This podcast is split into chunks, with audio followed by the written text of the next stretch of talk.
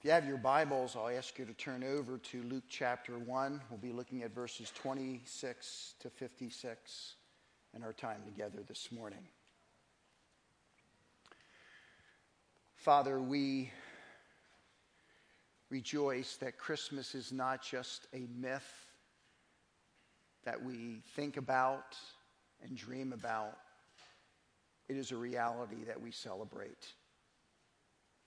And Lord, as we look again at the first Christmas, in, in particular, the, the praises of the first Christmas, Father, give us a clearer picture of you and draw us to yourself. In Christ's name I pray. Amen. When I was growing up, I loved the TV series Mission Impossible. Remember that? Mr. Phelps. If you're willing, you know, that whole thing. Loved it. And then, of course, I watched the movie version that's come out with Tom Cruise and so forth. Enjoyed that too very much. Uh, Mission Impossible. But in all fairness to those guys, it's really a bad title. It wasn't a mission impossible, it, it was a mission improbable. Don't you think that'd be a better title? Because they, they pulled it off every time. So, like, it's not impossible, it's, it's improbable.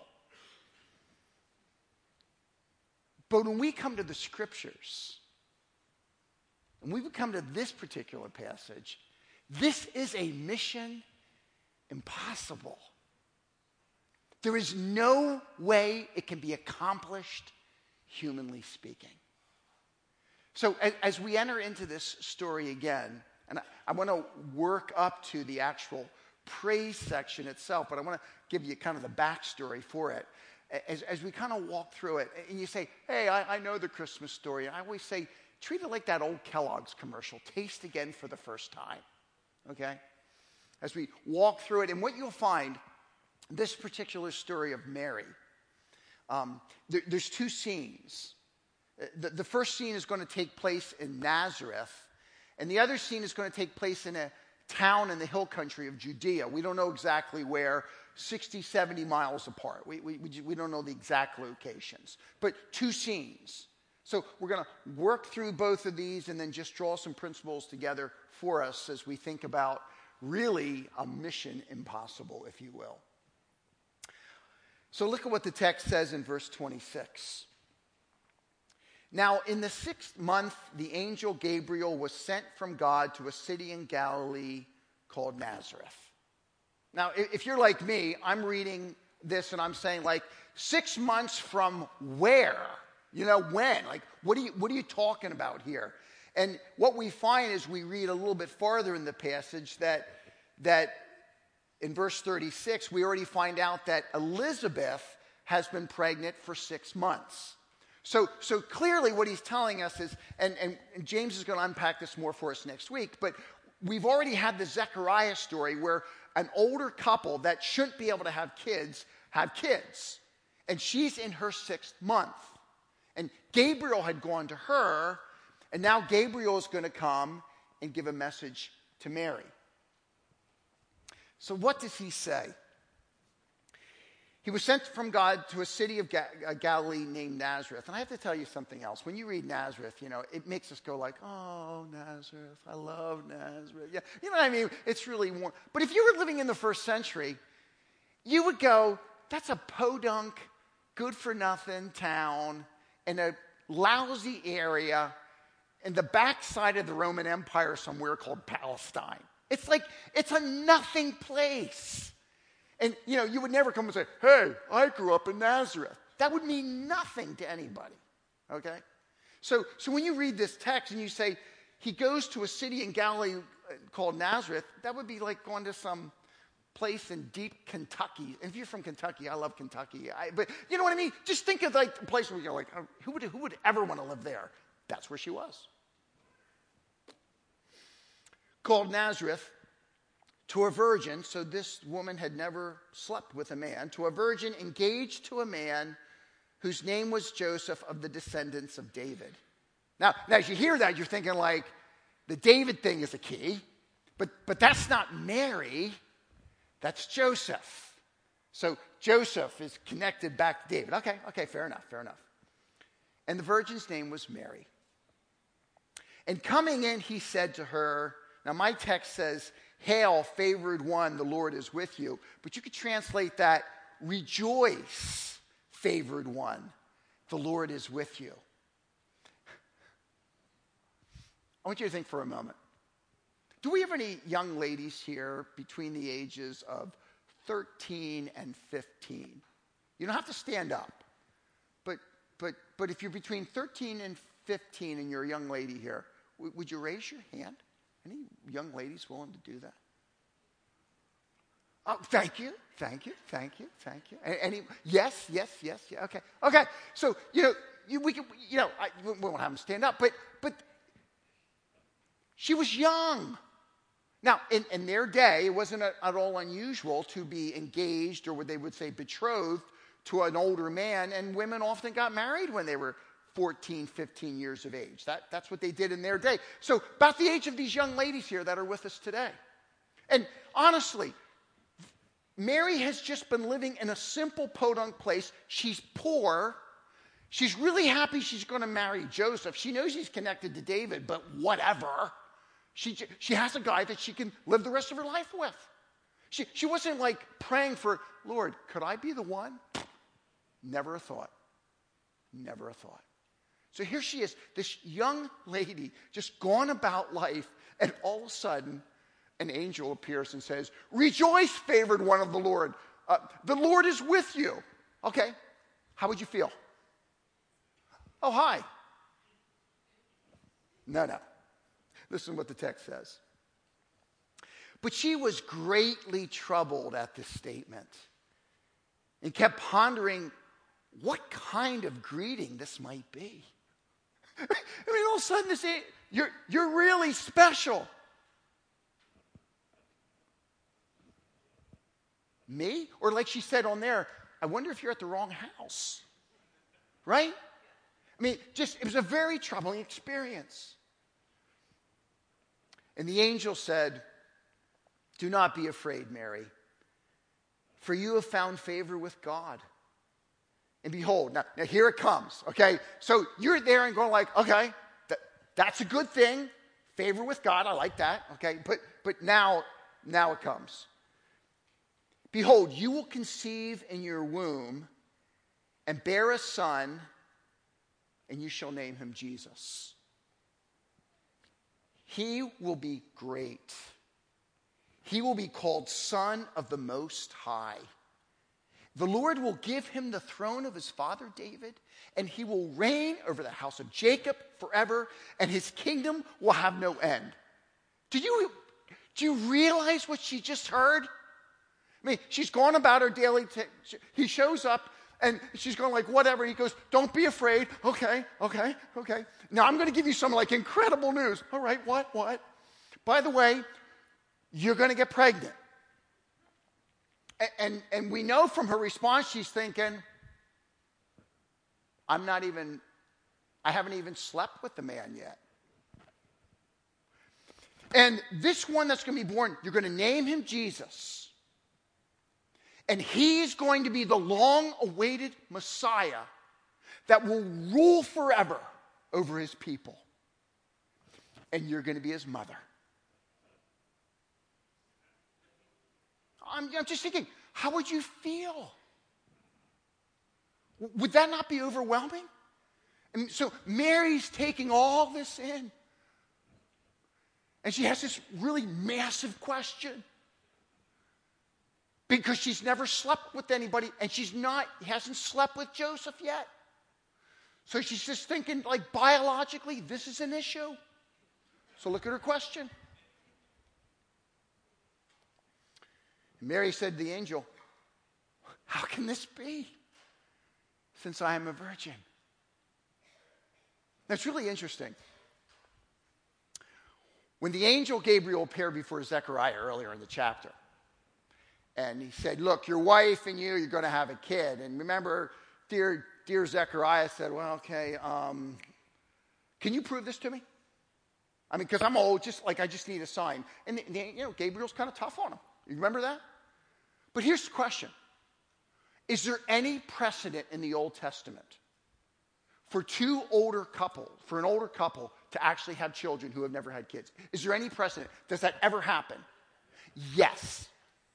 Is there any precedent for a virgin who doesn't know a man to have a child? No.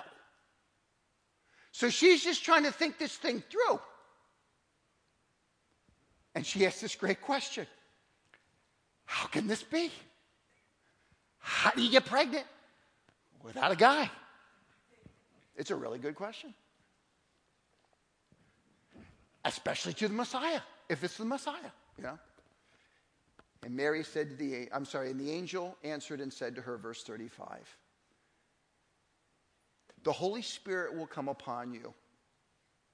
The power of the Most High will overshadow you. For that reason, the holy offspring shall be called the Son of God. Mary, I'm going to share with you a mystery that you're not going to fully understand. But what I can tell you is the Trinity itself is involved in the entire process the Spirit of God, God, uh, God the Father overshadowing, and that which is with which, when, when, when, when that egg is fertilized, that particular seed is the Holy Son of God.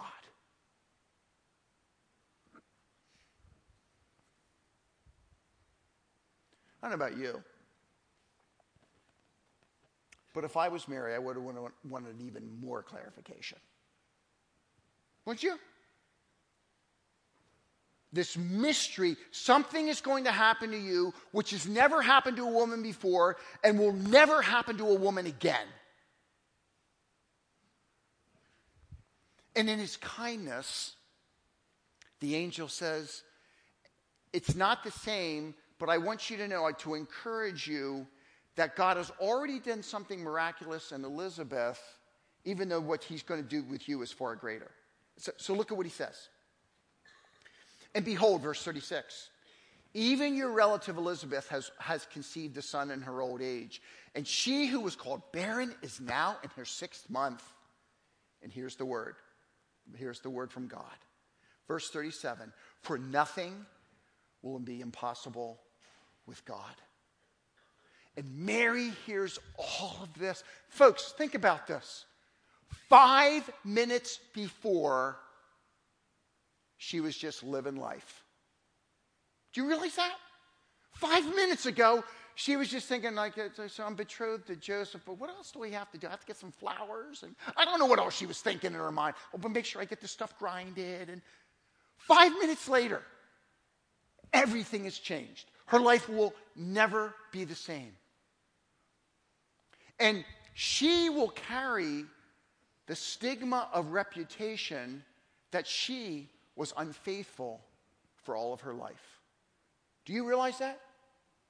Into Jesus' public ministry, they're still saying, You are illegitimate.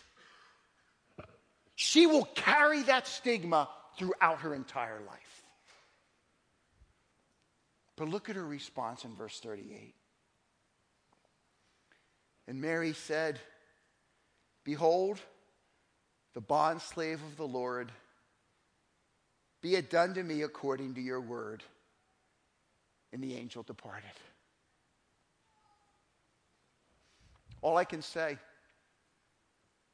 is that God was so big in her life that even though five minutes before her life was very normal and now it would never be the same.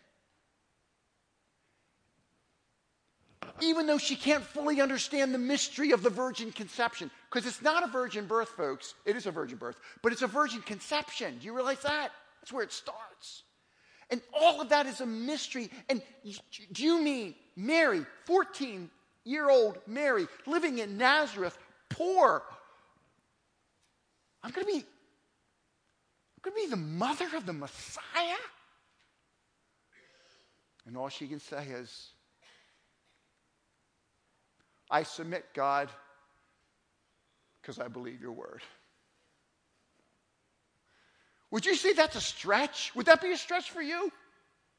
Be a major stretch for me. Well, especially being a guy, it'd be a really major stretch. But, but you know, those kinds of things would be a major stretch for any one of us.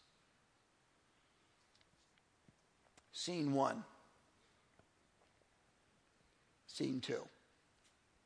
Mary moves, goes very, very quickly from Nazareth to a town in the hill country of Judea, some 60, 70 miles. We're not sure exactly where it is. But here's what I want you to realize you don't want to run through that too quickly. She didn't take a plane or a bus. And the indication is she went by herself. Do you know how dangerous that would be? And, and, we don't know exactly the timing of when Joseph found out she was pregnant. I suspect it may have even been after she came back because she ends up going to Elizabeth's and she's going to actually be there three months, right before Elizabeth gives birth. And then she's going to come back to Nazareth and she's three months pregnant. You, know, you can see how Joseph might feel about some of this stuff, right? I mean, you, you start putting some of the chronology together. But what she does is she is so overwhelmed with the experience at Nazareth, with what she has received. And, and Elizabeth has had this incredible miracle also. Go. I, am just, I'm just going to go. Yeah, but Mary, it's dangerous. But Mary, she goes. Second scene, verse 39. Now, at this time, Mary arose and went with haste to the hill country to a town of Judah and entered the house of Zechariah and greeted Elizabeth. And it came about when Elizabeth heard Mary's greeting, the baby leaped in her womb, the six month old baby. Don't tell me babies aren't babies in the womb, but anyway, that's another one. The baby leaped in her womb, and Elizabeth was filled with the Holy Spirit. And, and she cried out with a loud voice and said, Blessed among women are you, and blessed is the fruit of your womb. How has it happened to me that the mother of my Lord should come to me? For behold, when the sound of your greeting reached my ears, the baby leaped in my womb for joy. And blessed is she who believed that there would be a fulfillment of what had been spoken to her by the Lord. So she rushes in there. And as she's coming, uh, um, Elizabeth is watching. Remember, this is Elizabeth's first child, right? And all of a sudden she goes, whoa. I mean, you know, ladies, you've had babies kick, right? I think this was probably, I don't know what a leap in the womb looks like exactly, okay? But I think it's probably even more than a kick. Maybe it's a major kick. Maybe it's all, I don't know what it looks like. Okay? You're going to ask when we get to heaven. But whatever it was, it was like, whoa, that wasn't like coincidence. And the Spirit of God fills her, and she immediately says, you're the mother of the Messiah. Why would you even come to somebody like me? Well, because you're my relative, for goodness sake. Yeah, I know, no, no, no, no, no, no. I'm having John the Baptist. That, that, that's one thing. But you're having the Messiah. And you are blessed. And unlike my husband, you believed what God has said for something that seems absolutely unbelievable. And that brings us to our praise. Verse 46. And I want you to watch this because in this praise, Mary will move from praise about what God is doing with her personally to praise to what God wants to do with all people, including us universally. Do you see that? Because sometimes when you look at a story like this, you say, Biner. Once you say the virgin birth and the coming of Jesus is unique, yup, totally unique. Like never repeated. Well, then we're not like Mary. Oh, don't go there. God has started something in his plan, and it is true. Mary is unique when you look at God's plan because it all started with the coming of Christ. However, we are all part of the sweep of what God is doing in this kingdom, in this world. Do you realize that? And the God who does the impossible is still the God who does the impossible today. Do you see that? So one flows into the other. I don't want to lose uniqueness here. But the unchanging God that does the impossible, what was true of her is true of him. So her praise connects us to her. Watch what he says. And Mary said, My soul exalts the Lord.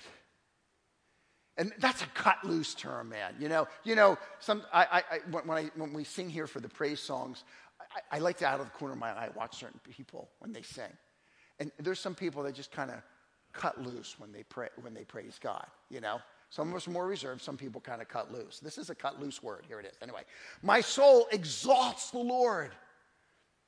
And my spirit has rejoiced in God, my Savior. It's really important that you understand something. You're going to find it all the way through this. Very important. God is described in this praise both as being mighty, majestic, other, up there. You know what I'm saying? And as being mindful of us and with us and concerned about us.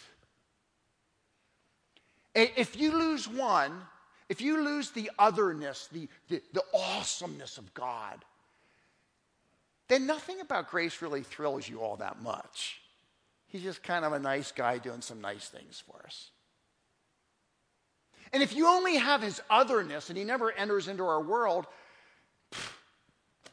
then we're condemned and we have no hope. But her prayer connects these two very, very powerfully. I exalt in the Lord. My spirit rejoices in God, my Savior. Do you see that? He has come near to us. For he has had regard for the humble state of his bond slave. For behold, from this time on, all generations will count me blessed. And that's true. Now, there are some religious traditions that go too far with Mary. We know that, don't we? Some religious traditions where you pray to her when the Bible clearly says there is one mediator between God and man, it's the man Christ Jesus. So there are, there are some traditions where people pray to her and worship her and all that kind of stuff. Mary would be aghast at all that.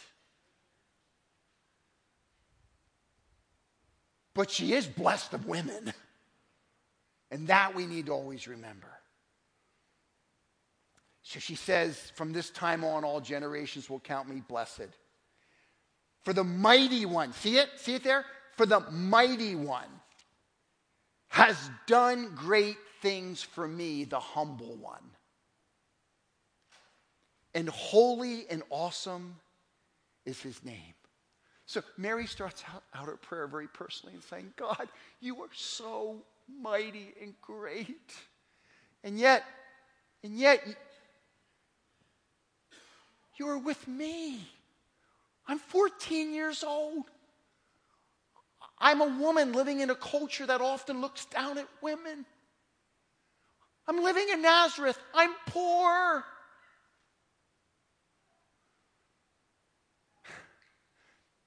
and and you want me. That, folks, that's incredible, isn't it? Can't you put your name in there? You know what I love about the gospel?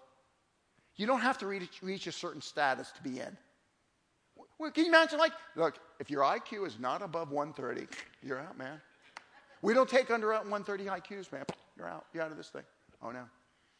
In the gospel, God's Spirit works in people's hearts, and God moves in that person's heart, and it can be the most humble. I don't care if the person's disabled. I don't care where they are or what they've experienced. I don't care their location, their socioeconomic status. None of that matters. And God moves toward that person and in their heart because He wants them. The gospel doesn't exclude, it includes. And when they respond in faith and say, God, I have nothing, but I want you and I want to be forgiven, they are swept into the kingdom. Mary, Mary says, God, I'm nothing, thank you. But it's not just me. So she switches to all of us. Holy is God's name. And, and, quoting from Psalm 103, His mercy is upon generation after generation. That's us. Do you realize that? When she prays this prayer, she doesn't just pray about herself. She says, It's for all generations after me. Why? Because something has started with the Messiah, which is changing the world. And the unchanging God who does the impossible is involved in the entire process. Do you see that? So listen to what she says. He, verse 51, he has done mighty deeds with his arm. Um, I would not like take my shirt off right now and show you my arm. I, I mean, I, we all know guys like that where you, are in the gym or something and they, they purposely are just coming around. You, you, you, know guys like that. I wouldn't do it because it would be an embarrassment. Okay, so I, I just, I mean, I wouldn't do that kind of thing. You know, um, plus my wife would be aghast at that whole thing too. I just, have a hard time with that. But, but, but often the scripture will kind of, you know, when I, when I watch those guys doing that, I'm saying, you know, they're really vain. But, but, but there's, there's something that we, we, we recognize strong arms means you can do things. And this passage, again, building off of the Old Testament, this prayer is just filled with Old Testament stuff, which tells me Mary knew her Old Testament. But, but, but she, she looks back and she says, This God, you're talking about somebody can take his shirt off and flex and say, You ain't seen nothing yet. You ought to see what I can press, right? I mean, that, that's God. He's done mighty deeds with his arm. Now, this is what he's done specifically. Folks, now listen to this. Salvation is offered to all, but is not experienced by all. If one does not submit to who God is, listen to what it says. Look. On the one hand, he has scattered those who were proud in the thoughts of their hearts. He has brought down rulers from their thrones. So he says, look, on the one hand, this strong and mighty God, he is the other God. He is, there is no other. And when people, puny people in this world think, I'll have it my way, I'll do it my way. That's their theme song for singing life. And they, they do that. God says, no, you won't. Because I can, in one moment, scatter you. I can, in one moment, take you in all of your position of authority as a king and just cast you down. Because I am God. Do, do, do you see that? So, when God says I can flex, that should make us nervous. But look at what else he does verse 52 and has exalted those who were humble. Don't you love that? You say, God, I don't have much to offer. I'm a sinner. Messed up my life. I don't know where to go. I, I, I, you, you probably don't want me. God says, in one moment, I will save you and I will begin the process of transforming your life. Now, it may take a lifetime to transform. It will take a lifetime. But God has this way of, of lifting up those who humbly come before Him and say, I have nothing without you. Do you see that? He goes on with some more contrasts. This is what he says. Verse 53 He has filled the hungry with good things and sent away the rich empty handed. Now, one thing that's important to know it's not holy to be poor, and it's not unrighteous to be rich. Okay, that, that's really quite clear as you continue reading through the Gospel of Luke. Here's the problem is when people depend on their riches. They trust in that for their security. That's the problem. So it's the unrighteous rich. And being poor is not a virtue. But in this world, sometimes the most righteous and pure people had nothing. Do you see? So when he says this, he's not saying, hey, it's like really good to be poor. That's not, not the point. What it means is God moves toward people who are seeking to be faithful, who have been oppressed. God has this way of taking care of them. And people who have been the oppressor, God has a way of taking care of them too. right? You see this all through the Gospels, the Gospel of Luke. So he's filled the hungry with good things, he sent away the rich empty handed. He has given help to Israel, his servant, in remembrance of his mercy, as he spoke to our fathers, to Abraham and his offspring forever. So Mary ends up by saying, You know, this is the unchanging God. He is over all, and he comes near to the humble. And he does the impossible. He transforms, he saves, he transforms, and then he takes those people and uses them. Think about your own story as a Christian. The way you were before you knew Christ. You come to him and he saves you, and he begins to, and you begin to say, I'm not perfect, but I'm thinking to myself, like, how did this ever all happen? You couldn't have pulled it off on your own. There's no way. Mission impossible. It, it's God at work in our lives to further his kingdom purposes. It just gets started here with Jesus coming and Mary. But she connects herself to us. And all of this fulfills all the promises that were given to Israel. The text ends by saying this And Mary stayed with her about three months and then returned to her home. You know, when I get to heaven, I have so many questions. It's going to take eternity to get them answered, probably. But I want to pull Mary and Elizabeth aside and say, So, what you guys talk about for three months? You, might, you must have had some whopping good discussions for that period of time. So, folks, here's the point God does the impossible through the improbable. Do you realize that?